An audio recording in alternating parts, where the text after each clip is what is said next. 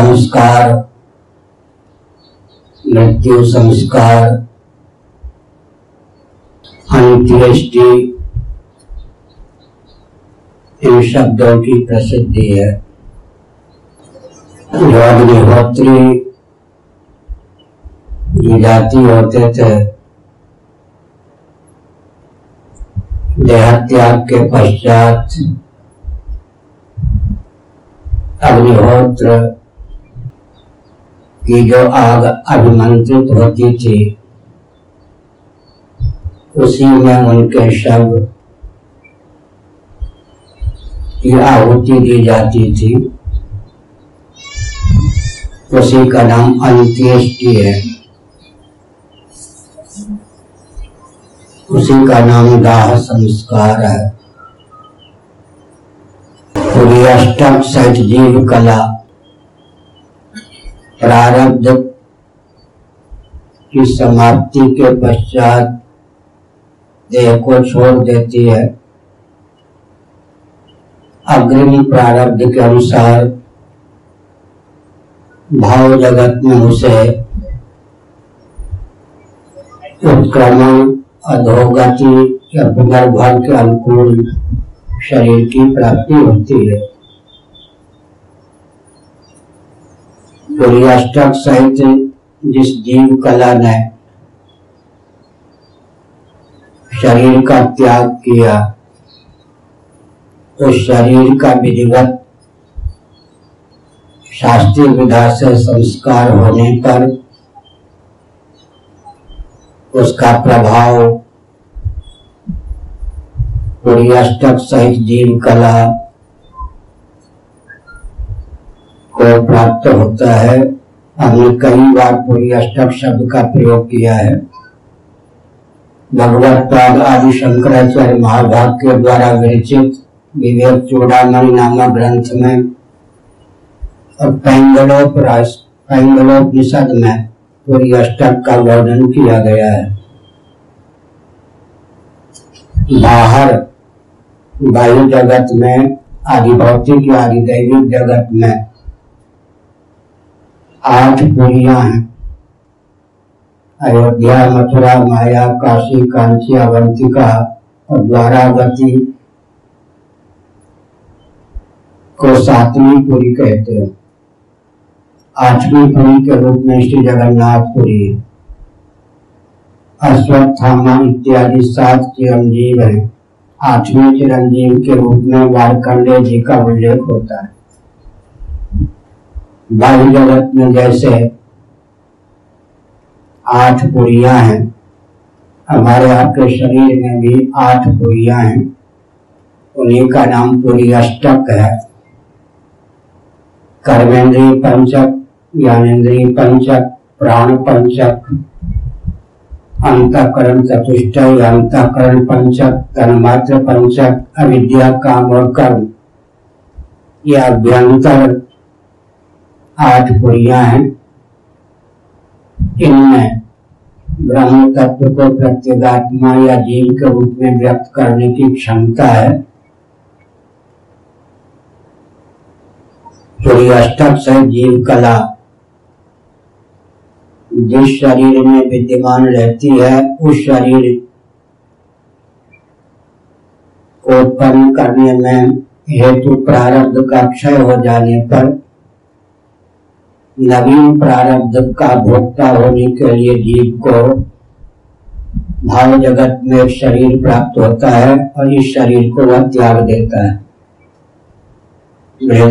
उपनिषद में तृण जलू का न्याय शब्द का प्रयोग किया गया है। श्रीमद भागवत के दसवें स्कंद में वसुदेव जी ने त्रिजलु का न्याय स्वप्न न्याय मनोरथ न्याय पाद विन्यास न्याय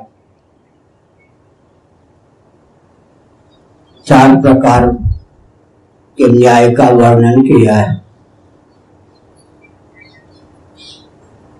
चांदर श्रुति में अंशयी अंशयी जीव का वर्णन भगवान शंकराचार्य ने विस्तार पूर्वक किया है।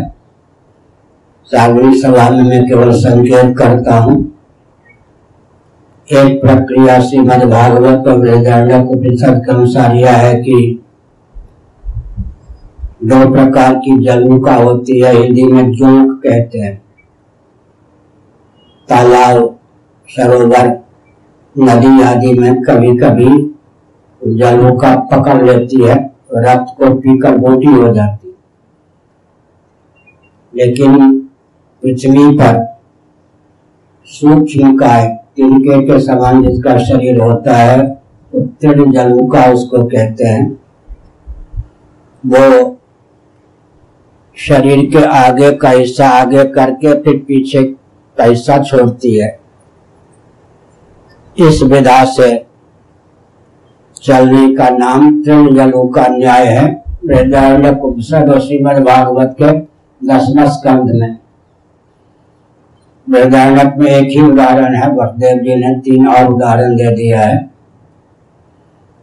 एक है पाद विन्यासन न्याय। अभी ढाई पाउंड के घुटने का ऑपरेशन हुआ। तो राजन जी जो चिकित्सक व्यायाम कराने आते हैं, वो प्रशिक्षण देते हैं कि चल ऊपर चलते समय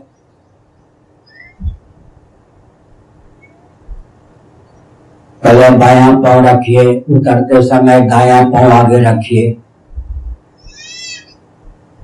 ऐसे अगर हम लोग खड़े हो जाएँ, आगे बढ़ना चाहें, छलांग मार के, मंगू का पुतलिया ऐसे आगे बढ़ सकते हैं, मेढक, दरदुर, उछल के चलता है।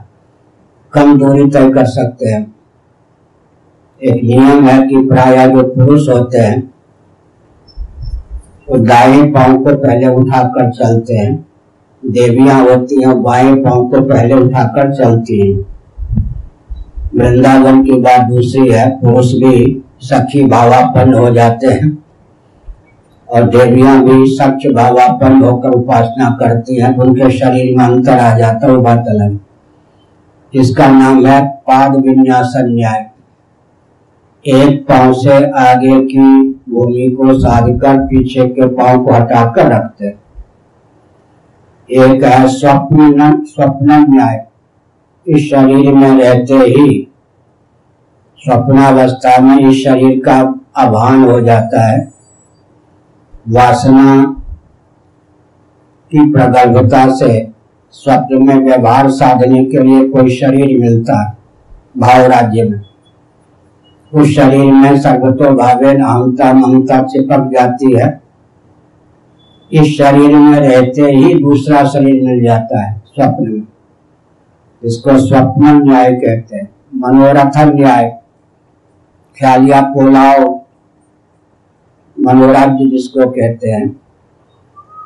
इस शरीर में रहते ही मनोराज्य में एक शरीर हम लोग बना लेते हैं मन से तो मनोरथ न्याय है। इस प्रकार से इस शरीर में रहते ही जीव को आगे जिन शरीरों का भोक्ता होना है, अगर वो जीवन मुक्त नहीं है तो वे कर्म फल देने के लिए उद्बुद्ध हो जाते हैं। इसका नाम है संक्रमण काल। इसका नाम है संक्रमण काल। एक पदाधिकारी अवकाश प्राप्त करने वाला हो, रिटायर होने वाला हो, या स्थानांतरण उसका होने वाला हो, दूसरा पदाधिकारी जो उस पद पर नियुक्त हुआ है, उसको चार्ज देता है। इसी प्रकार से संक्रमण काल में क्या होता है इस शरीर में रहते ही आगे जो हमको शरीर मिलना है भाव राज्य में उसकी प्राप्ति हो जाती है। स्वप्न में और मृत्यु की गाथा में अंतर यह है, स्वप्न शरीर से व्यवहार करते हुए भी, सुन रहे ना? नहीं तो हम बोलते रहे आप स्वप्न में स्वप्न के शरीर से व्यवहार करते हुए ही, जब इस शरीर से व्यवहार करने का प्रारंभ उद्बुद्ध होता है वो शरीर टूट जाता है, नष्ट हो जाता है। लेकिन मृत्यु के समय एक अलग प्रक्रिया है। वो जो भाव राज्य में शरीर मिला उसी में पूर्ण रूप से स्वप्नावस्था के समान अहमता ममता लग जाती है। इस शरीर को, इस शरीर को दिखाने वाला, इस शरीर में फिर लाने वाला प्रारब्ध टूट जाता है। उसी शरीर से फिर जीव इस शरीर का त्याग करके लोक लोकांतरों में जाता है। उसका नाम भाव राज्य का शरीर है। इतनी बात स्पष्ट हो गई। महाभारत में आया, द्रोणाचार्य भरद्वाज ऋषि के अवतार पंद्रहवें दिन के युद्ध में पांडवों ने ऐसा घेरा बनाया कि बाण द्रोणाचार्य तक पहुँचने नहीं दिया। अर्जुन के पास तो अक्षय द्रोणी के कारण बाण कभी कम नहीं होते थे। अन्य जो योद्धा थे, उनको बाण पहुंचाना पड़ता था। तो बाण के समाप्त हो जाने पर तीर धनुष से युद्ध करें तो कैसे करें? इतने में ऋषि लोग हंस का रूप धारण करके नभो मंडल से आए। उन्होंने द्रोणाचार्य को कहा कि आप भरद्वाज महर्षि का अवतार है, आप ब्राह्मण है। क्षत्रियोचित विधा से देह त्याग करना उचित नहीं। आज आपके इस शरीर में रहने वाला प्रारब्ध समाप्त होने वाला है। हमारा अनुरोध है कि आप ब्राह्मणोचित विधा से समाधिनिष्ठ होकर देह त्याग करें। तो द्रोणाचार्य ने रथ पर ही समाधि लगा ली और देह त्याग कर दिया। दिव्य दृष्टि संपन्न संजय ने, अर्जुन ने, भगवान श्री कृष्ण का तो कहने क्या युधिष्ठिर ने इन चार पाँच महारथों ने द्रोणाचार्य का जो मौलिक रूप था भरद्वाज ऋषि, उस भरद्वाज ऋषि के रूप में इस शरीर को छोड़कर अपने लोग को जाते समय का दृश्य देखा। एक उदाहरण हमने दिया। तब ये जो श्राद्ध करते हैं, विधिवत तर्पण करते हैं प्रक्रिया चलती है, दाह के बाद अगर ब्राह्मण का शब है तो ब्राह्मण ने शरीर छोड़ा है तो दसवें दिन शुद्धि होती है। क्षत्रियो ने शरीर छोड़ा है तो बारहवें दिन, वैश्य ने शरीर छोड़ा है तो पंद्रहवें दिन, शूद्र ने शरीर छोड़ा है तो तीसवें दिन शुद्धि होती इस बीच में जो दाह संस्कार से लेकर अन्य कर्म कांड विहित हैं अगर उस जीव के निमित्त विधिवत अधिकारी व्यक्ति बेटी का बेटा, अपना बेटा, पोता जो अधिकृत है, शिष्य विधिवत कर्मकांड का निर्वाह करते हैं तो संकल्प, भावना और विधि के बल पर पुण्य जिस जीव ने देह त्याग किया है जिसके शरीर का विधिवत दाह संस्कार हुआ, या भू समाधि दी गई।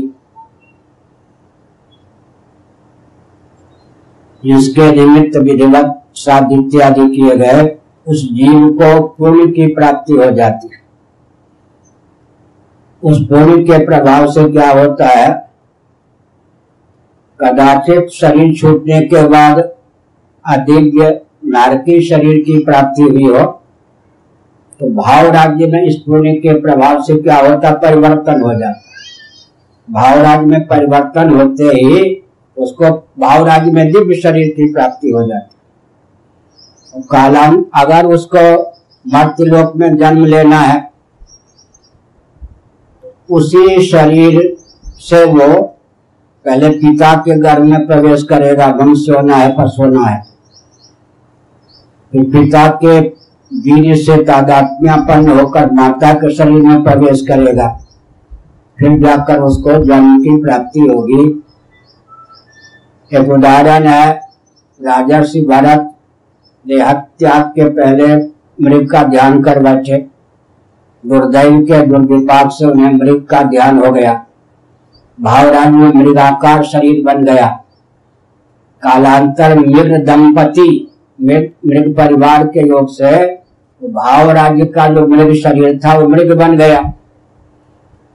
तो हमने संक्षेप में लेकिन विस्तार पूर्वक उत्तर दिया, अंत्येष्टि क्रिया से, दाह संस्कार से उस जीव के निमित्त जो दशगात इत्यादि कर्म कांड है, विधिवत उनका निर्वाह होता है। जिसके निमित्त वो सब कर्म होता है, उस जीव को, उस पूरी की प्राप्ति होती है। जैसे आपके खाते में मान लीजिए नब्बे हज़ार रुपये हैं, कोई किसी ने दस हज़ार और डाल दिया तो वृद्धि हो गई ना।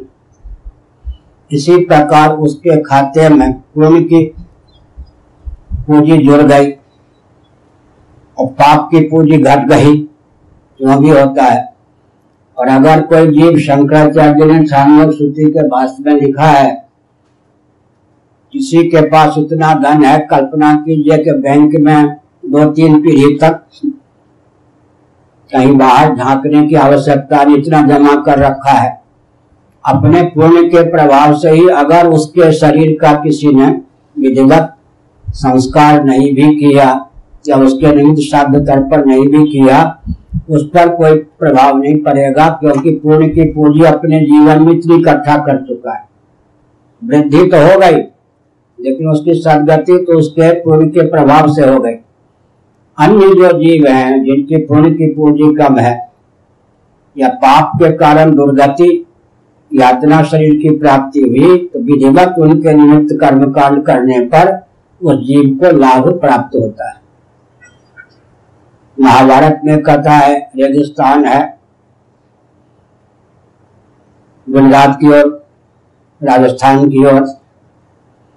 एक योगी रेगिस्तान में शरीर को छोड़ दिए, त्याग दिया। शरीर पड़ा था। कोई शिष्य, बेटा, पोता था नहीं। उसके, उनके शरीर गल गए पक्षियों ने पा लिया हड्डी आदि बच गई। एक गंधर्व राज विमान से जा रहे थे। उस शरीर में तपस्या के कारण इतनी आकर्षण शक्ति थी, बिना किसी दुर्घटना के वो विमान को उसने खींच लिया।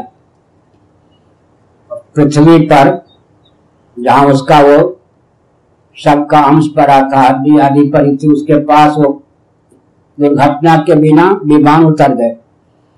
गंधर्व ने सोचा कि कोई विशेष बात है, दुर्घटना हुई नहीं, आजकल तो हो जाती है।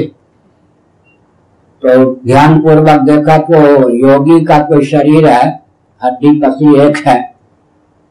इस शरीर ने हमारे माध्यम से सदगति प्राप्त करने के लिए क्या किया? हमारे विमान को कर्षित कर लिया। विधिवत दिव्य नदी में, उसकी अस्थि का विसर्जन किया गंधर्वराज ने।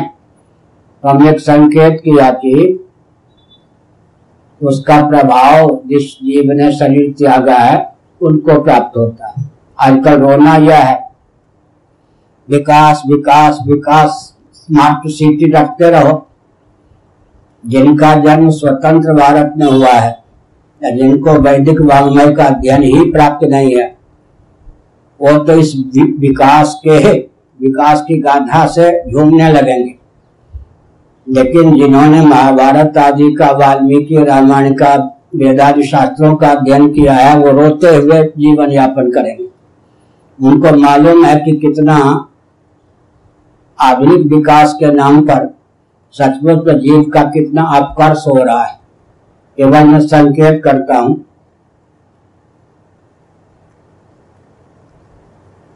नारद जी आए। पांडवों से कहा, कुशल मंगल के बाद कि देखो, बहुत दुख की बात है, तुम्हारे ताऊ जी, ताई गांधारी। गांधारी की सेवा में संलग्न तुम्हारी माता कुंती दावानल से जल गई। शोक की बात। युधिष्ठिर जी बहुत शोकातुर हो गए। तीनों के तीनों दावानल में के चपेट बाकर जल गए। एक तो तीनों के जलने मरने का शोक, दूसरी बात, अग्निहोत्र की आग से नहीं जले। आजकल तो किसी को साफ़ बने कर दिया आगे को माने तो बिजली की भट्टी में शरीर को झोंक दो।